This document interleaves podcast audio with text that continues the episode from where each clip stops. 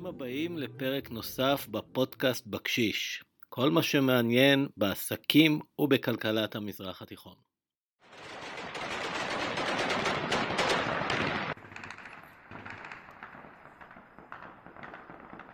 دا شیبه هوایي میدان کې یو مجاهدین فاتحانه ډول راوتل د خوشحالۍ ډزونه کوي الحمدلله دا د اشغال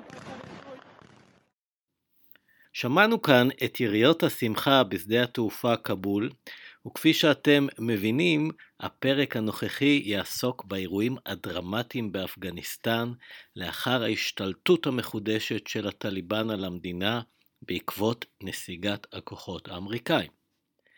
ראשית, אני מוצא לנכון להסביר את הנושא אודותיו בחרתי לדבר, מאחר שאפגניסטן, כידוע, אינה חלק מהמזרח התיכון. במאמר מוסגר אומר שגם המושג המזרח התיכון עצמו אינו מוסכם לחלוטין. האם מדובר במדינות ערב, וכמובן בישראל? האם איראן וטורקיה נכללות במזרח התיכון? ומה עם קפריסין? ומה עם פקיסטן? לא נעסוק בסוגיה הזו בפרק הנוכחי, אך נחזור עתה להסבר לגבי אפגניסטן. אז נכון, מדינה זו אינה חלק מהמזרח התיכון, אולם ההקשר שלה לגבי האזור הוא משמעותי. הגבול הארוך שיש לה עם איראן, עוד מדינת מפתח שמאוד מעניינת אותנו כישראלים, כבר הופך את אפגניסטן לנושא בעל השפעה על האזור. כי אמרת איראן, אמרת מדינות המפרץ, וכמובן גם ישראל. מעבר לכך, לאירועים באפגניסטן השלכות על הזירה שלנו, מאחר שהשתלטות טליבן נותנת רוח גבית לשאר ארגוני הטרור במזרח התיכון, ובכלל זה דאעש, חמאס, הג'יהאד האיסלאמי וחיזבאללה. כלומר, מה שיקרה באפגניסטן ישליך בצורה כזו או אחרת גם על שחקנים במזרח התיכון.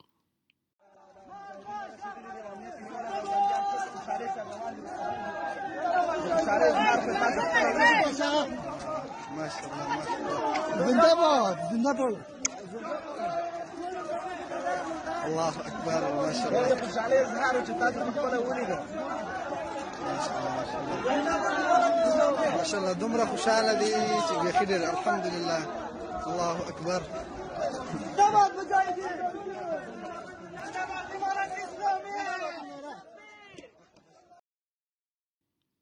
שמענו כאן את קריאות השמחה של אסירי טליבן ששוחררו מהכלא בשבועות האחרונים. כידוע, ארגון הטליבן שלט באפגניסטן בין השנים 1996 ל-2001, עד שהודח על ידי האמריקאים, אם כי לא מוגר לחלוטין והצליח לשמור על המסגרת גם כשנראה היה שידו על התחתונה. במחצית 2020 הוערך כי מספר הלוחמים של הטליבן נע בין 70 ל-100 אלף, פי שתיים ויותר מהערכות קודמות. הגדלת הכוח של טליבן נובעת בין השאר גם מהגדלת הכנסותיו. בשנת 2011 ההערכה הייתה כי הכנסות הארגון הג'יהאדיסטי הגיעו לכ-400 מיליון דולר. אולם בשנה שעברה העריך כבר דוח של האו"ם כי הכנסות הארגון נעות בין 1.5 ל-1.6 מיליארד דולר בשנה. אז מה מקורות המימון של הארגון? ובכן, במשך השנים בנה הארגון רשת מימון מורכבת ומגוונת הנשענת על הכנסות בשטח אפגניסטן ומחוצה לה. לגבי המימון מחו"ל, אה, במהלך שני העשורים האחרונים היו ידיעות רבות כי כספים זורמים לקופת הארגון האסלאמיסטי ממדינות שכנות, דוגמת פקיסטן, רוסיה ואיראן, למרות שצריך להגיד שמדינות אלה ברמת הממשלה הכחישו כל מעורבות במימון. עם זאת, תורמים פרטיים מהמדינות הללו וכן ממדינות המפרץ בראשות סעודיה, קטר והאמירויות גם היו לטליבן במהלך שני העשורים האחרונים.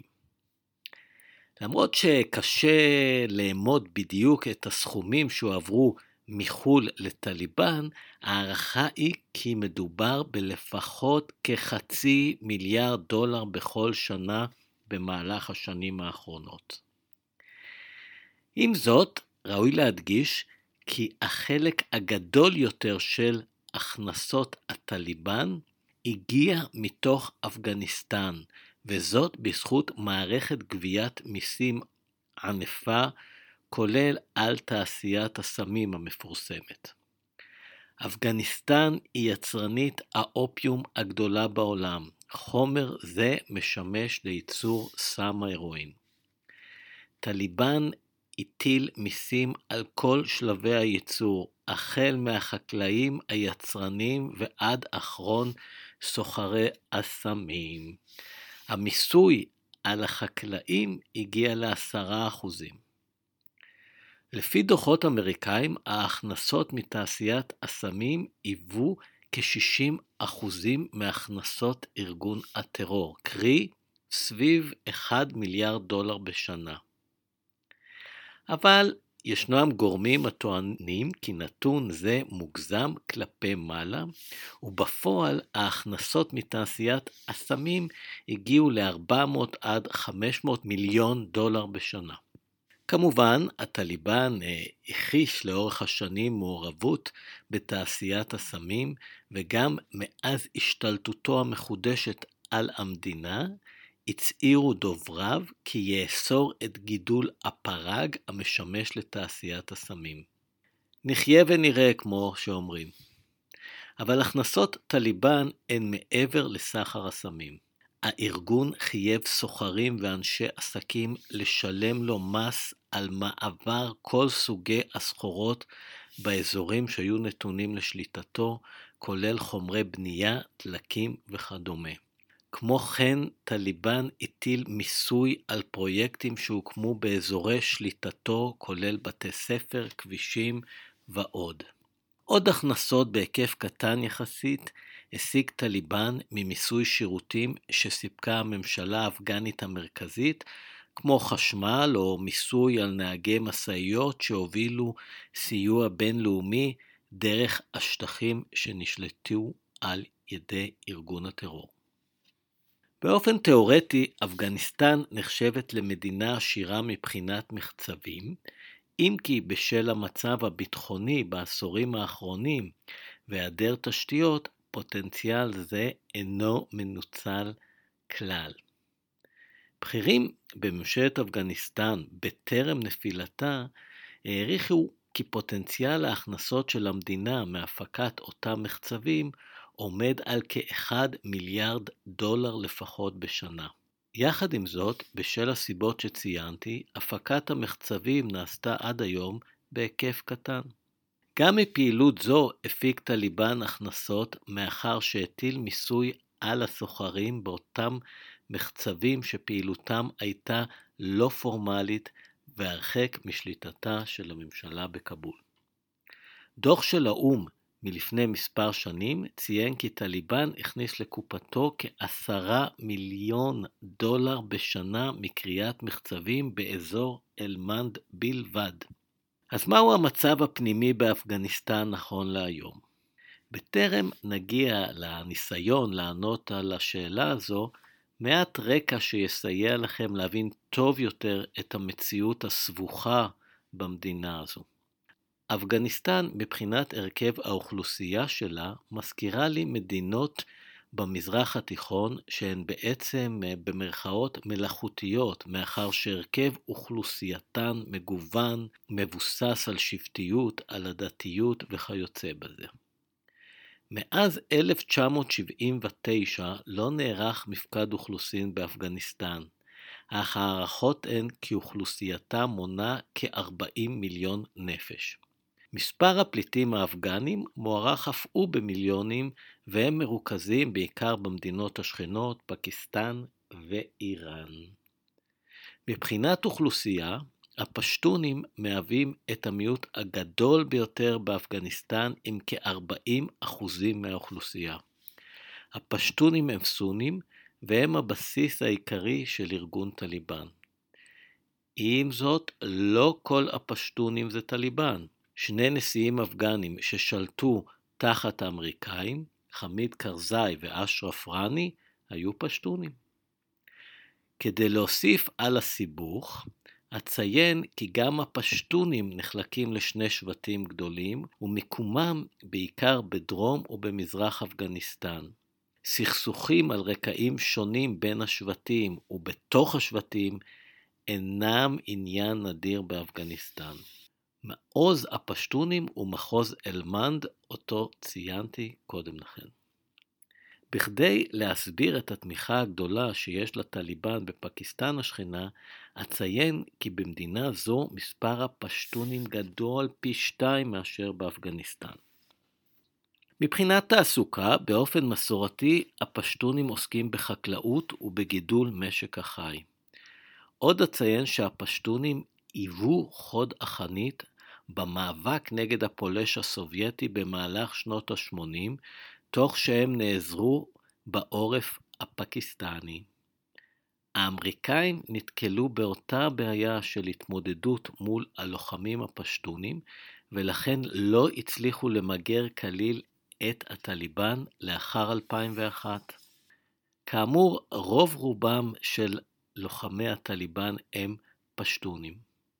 המיעוט השני בגודלו באפגניסטן הם הטאג'יקים, דוברי הפרסית שמונים בין 20 ל-30 אחוזים מאוכלוסיית המדינה. הטאג'יקים באפגניסטן ברובם הם סונים ומיעוטם שיעים. הם מרוכזים בעיקר באזורים הצפוניים בקרבת הגבול עם טאג'יקיסטן, וכן באזורים המערביים בקרבת הגבול עם איראן. למרות שהטאג'יקים נמצאים בערים כמו הרת ומזאר א-שריף וגם הבירה כבול, המעוז הידוע ביותר שלהם הוא חבל פנצ'יר, אזור הררי שהגישה אליו קשה. באזור זה מתבצר כיום אחמד מסעוד, מנהיג הטאג'יקים, כשבינתיים ניסיונות הפיוס עם טליבן לא עלו יפה, והג'יהאדיסטים מנסים להשתלט עליו בכוח. הטאג'יקים נחשבים לאליטה של אפגניסטן. בשל רמת החינוך הגבוהה אצלם, הטאג'יקים הפכו לעמוד השדרה של האליטה הפוליטית והכלכלית האפגנית.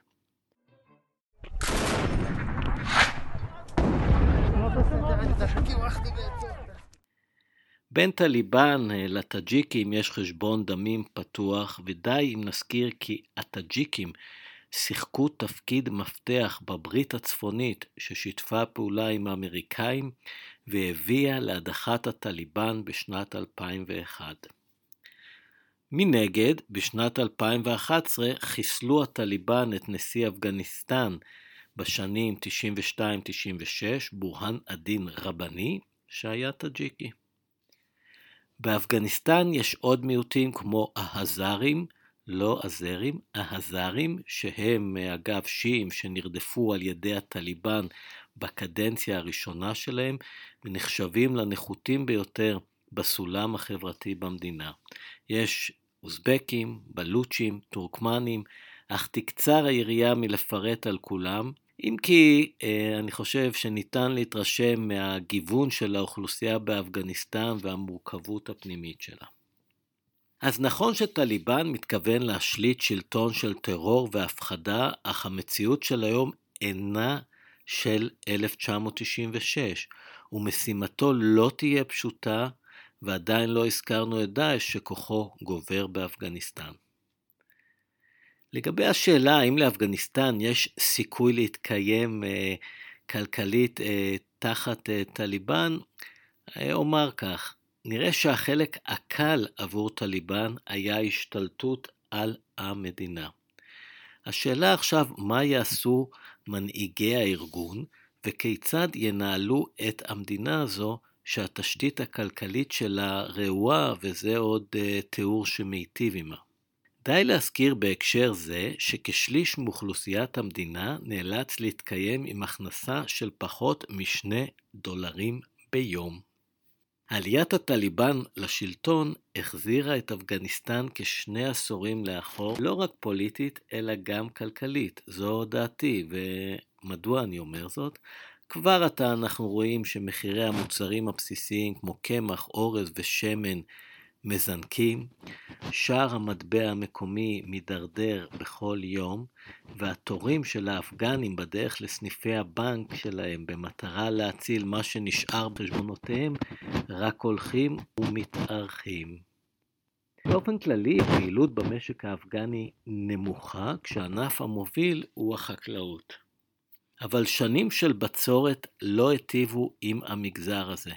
וגם לא עם הפעילות הכוללת של המשק. אמנם האמריקאים אה, היו באפגניסטן כשני עשורים, אבל הייתי אומר שלא הצליחו מבחינה כלכלית לייצר בסיס איתן או מנועי צמיחה או עוגנים כלכליים. ההכנסה לנפש נאמדת כיום סביב 500 דולר בשנה. זה אומנם נתון אה, נמוך, אבל גבוה פי חמישה בהשוואה לנתון בתקופת השלטון הקודמת של הטליבן.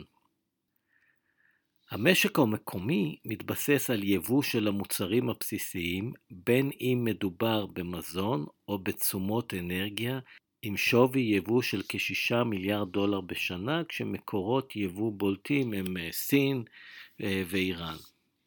הייצוא לעומת זאת נאמד בפחות ממיליארד דולר בשנה. לאורך שני העשורים האחרונים, כלכלת אפגניסטן הושתתה על כספי הסיוע. בתנאים הביטחוניים הבלתי יציבים, קשה היה לשכנע חברות זרות, ובכלל זה אמריקאיות, לבוא ולהשקיע במשק האפגני. התוצאה היא שבשנה שעברה 40% מהתוצר המקומי היו תוצאה של הזרמת הסיוע הזר הזה.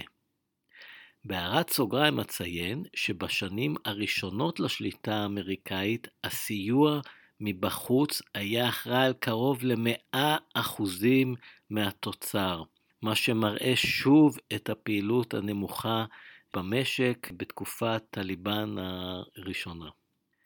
הירידה בנתח הסיוע הזר במשק האפגני אה, בשנים האחרונות גם מעיד על סוג של ייאוש מצד המדינות התורמות מהנעשה באפגניסטן, שכאמור כלכלית התקשתה להתרומם, סבלה מתדמית ירודה בקרב המשקיעים וממלחמות פנימיות בתוך אליטה פוליטית מושחתת למדי.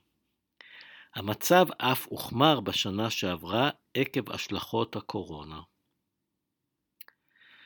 הוסיף עוד שהסיוע הזר היה אחראי על כ-75% מההוצאות הציבוריות, שרובן הוקדש לתשלום משכורות, ומקצתן בלבד לפרויקטים סוציאליים ופרויקטי פיתוח, מה שנותן עוד הסבר למצבו העגום של המשק המקומי.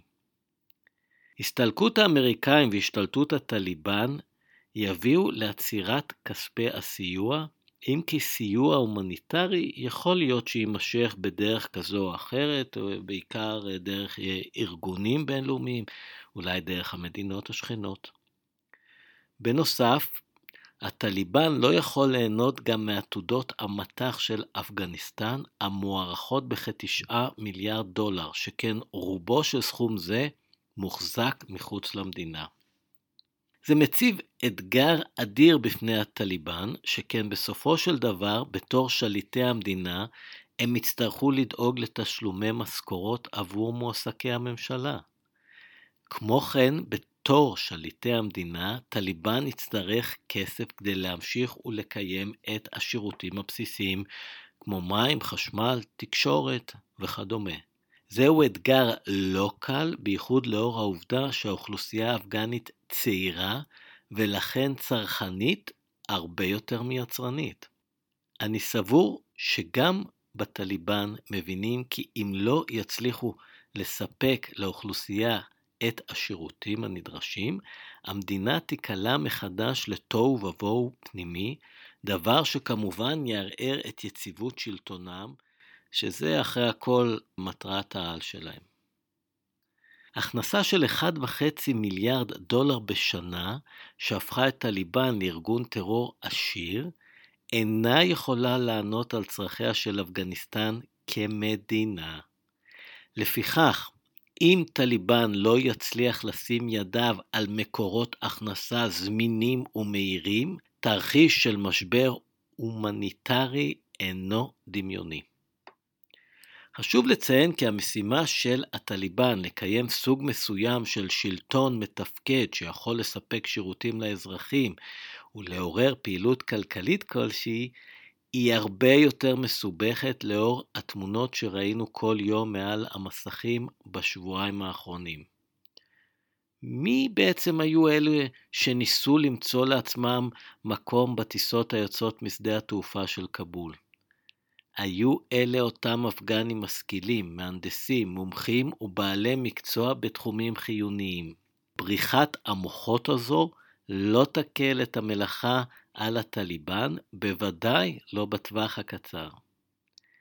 נראה שגם בטליבן מבינים את חומרת המצב, ולכן אחת המסקנות שלהם בהשוואה לתקופת השלטון הקודמת היא שעליהם לפרוץ את הבידוד המדיני כדי להצליח לקיים סוג של כלכלה. זו הסיבה שבשבועות האחרונים הטליבן מנסה לשגר מסרים מרגיעים כי השתנה. לפיכך הוא מקיים סוג של דיאלוג עם מדינות כמו טורקיה, קטר, רוסיה וסין.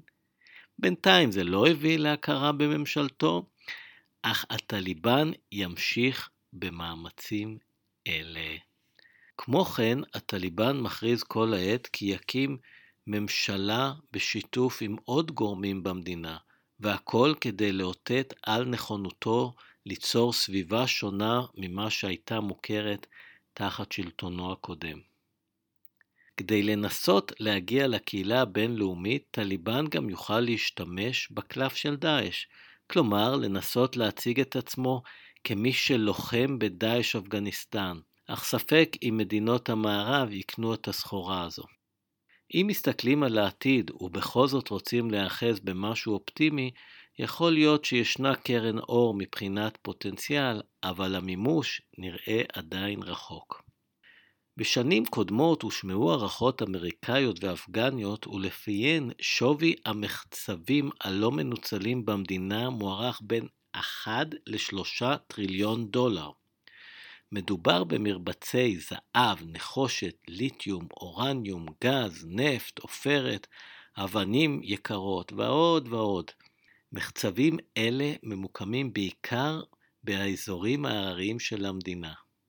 באופן מפתיע, לחברות אמריקאיות שהוצאו ההזדמנויות להפיק את אוצרות הטבע הללו במהלך שני העשורים האחרונים, לא היה עניין בכך. הדבר נבע ככל הנראה מהחששות הביטחוניים, אך גם מתוך שאלה של כדאיות, שכן ההשקעה בהפקת האוצרות הללו אינה מועטה, ובמדינה בה אין תשתית פיזית מספקת, המגבלה על הסחר הפוטנציאלי ברורה למדי. בשלב זה לא ברור האם טליבן יפנה לכיוון הזה של הפקת אוצרות הטבע. עבור מרבית המשקיעים הזרים, שליטת הטליבן היא מכשול משמעותי לכניסתן לשוק האפגני. אבל אם רוצים לחשוב על ניסיון רציני להפיק את אוצרות הטבע, נראה ששתי המועמדות העיקריות לסייע לשליטים החדשים-ישנים של אפגניסטן בעניין זה, הן חברות מסין ומרוסיה. אבל לא מדובר כאן במשימה קלה. הסינים למשל השקיעו בעשור הקודם כשלושה מיליארד דולר בהפקת נחושת באפגניסטן, אך פרויקט זה כשל לחלוטין. בנוסף, בתוך סין עצמה ישנו לחץ הולך וגובר על החברות להראות תשואה כלכלית על השקעותיהן, ולא להתמקד אך ורק בתשואה המדינית.